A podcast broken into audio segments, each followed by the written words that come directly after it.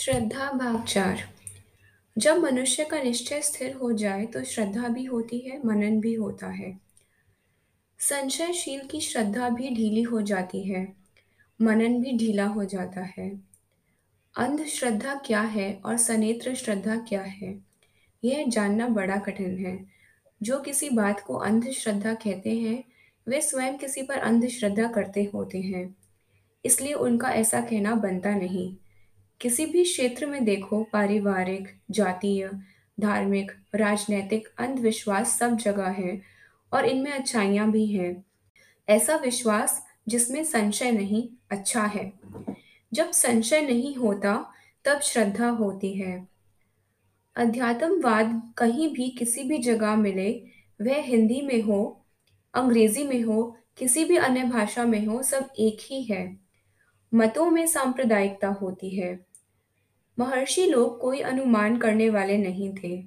उन्होंने जो कुछ भी वर्णन किया है, वह अनुभव करके किया है। उपनिषदकार मतवादी नहीं थे। उन्होंने अपने अनुभव वर्णन किए हैं। असली अग्निहोत्र अपनी वृत्तियों को हृदय की अग्नि में होम करना है। भारतवर्ष का अध्यात्मवाद मौलिक है और सर्वत्र विस्तृत हुआ है। इसमें वर्णित सच्चाइयाँ गणित शास्त्र के समान ठीक हैं। हमारा ध्येय सत्य है, उसका जानना ज्ञान से होता है। यह आत्मा अपने स्वरूप को पाकर खिल जाता है। यह उपनिषद का वाक्य है जो सत्य है। निश्चय अटल होना चाहिए, पहाड़ की चट्टान की भांति। निष्ठा न हो, धारणा पक्की न हो तो श्रद्धा मर जाती है।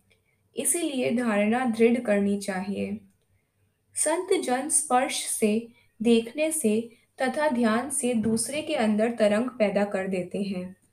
सूक्ष्म जगत में दीक्षा तीन प्रकार से होती है। स्थूल जगत में भी प्रगति इन तीन ही प्रकारों से होती है। ऐसी ही बुराई भी तीन ही प्रकार से आती है। स्पर्श, दृष्टि और ध्यान से।